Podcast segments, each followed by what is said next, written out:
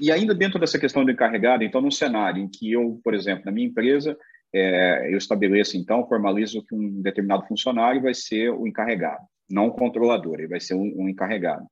É, isso, na questão trabalhista, é, entende-se que isso é um adicional de cargo, é um adicional de função, e por isso eu preciso remunerar é, essa pessoa? Eu não tenho visto isso acontecendo mas pode acontecer. Não tive nenhum acesso, ainda que houve uma tentativa de aumento de salário, uma equiparação de função, etc.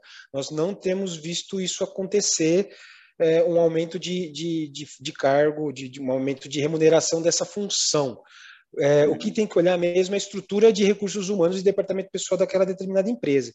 Né? Se você uhum. possui encargos, por exemplo, você escolheu um funcionário de muito baixo degree para ser encarregado, mas ele vai fazer todo esse setor de comunicação e a cargo semelhante na empresa, pode acontecer eventualmente é, uma comparação. Até é, pela responsabilidade, né, Rodolfo? Eu acho que sim, até uma recomendação que a gente tem dado para nossos clientes é, é por ser uma, um cargo com nível alto de responsabilidade, que se for um funcionário, que seja alguém no nível gerente, gerencial, né? alguém de é. confiança e que está no nível de gerente. Né? Nas empresas que vocês têm feito, empresas, empresas familiares ou empresas de médio porte, Rodolfo, Ronaldo, é, tem, tem alguma... Não.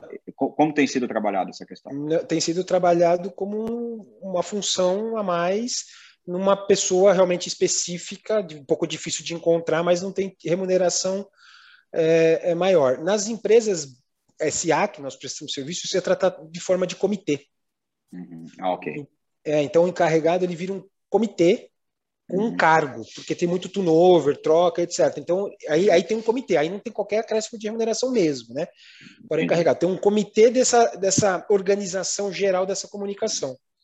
É, o importante mesmo é que esta pessoa, realmente, que nem você falou, seja ali de de grau gerencial para cima, porque qualquer falha nessa comunicação, nesse agente catalisador, eventualmente, se ele agiu com culpa ou dolo, ele pode ser responsabilizado. Né?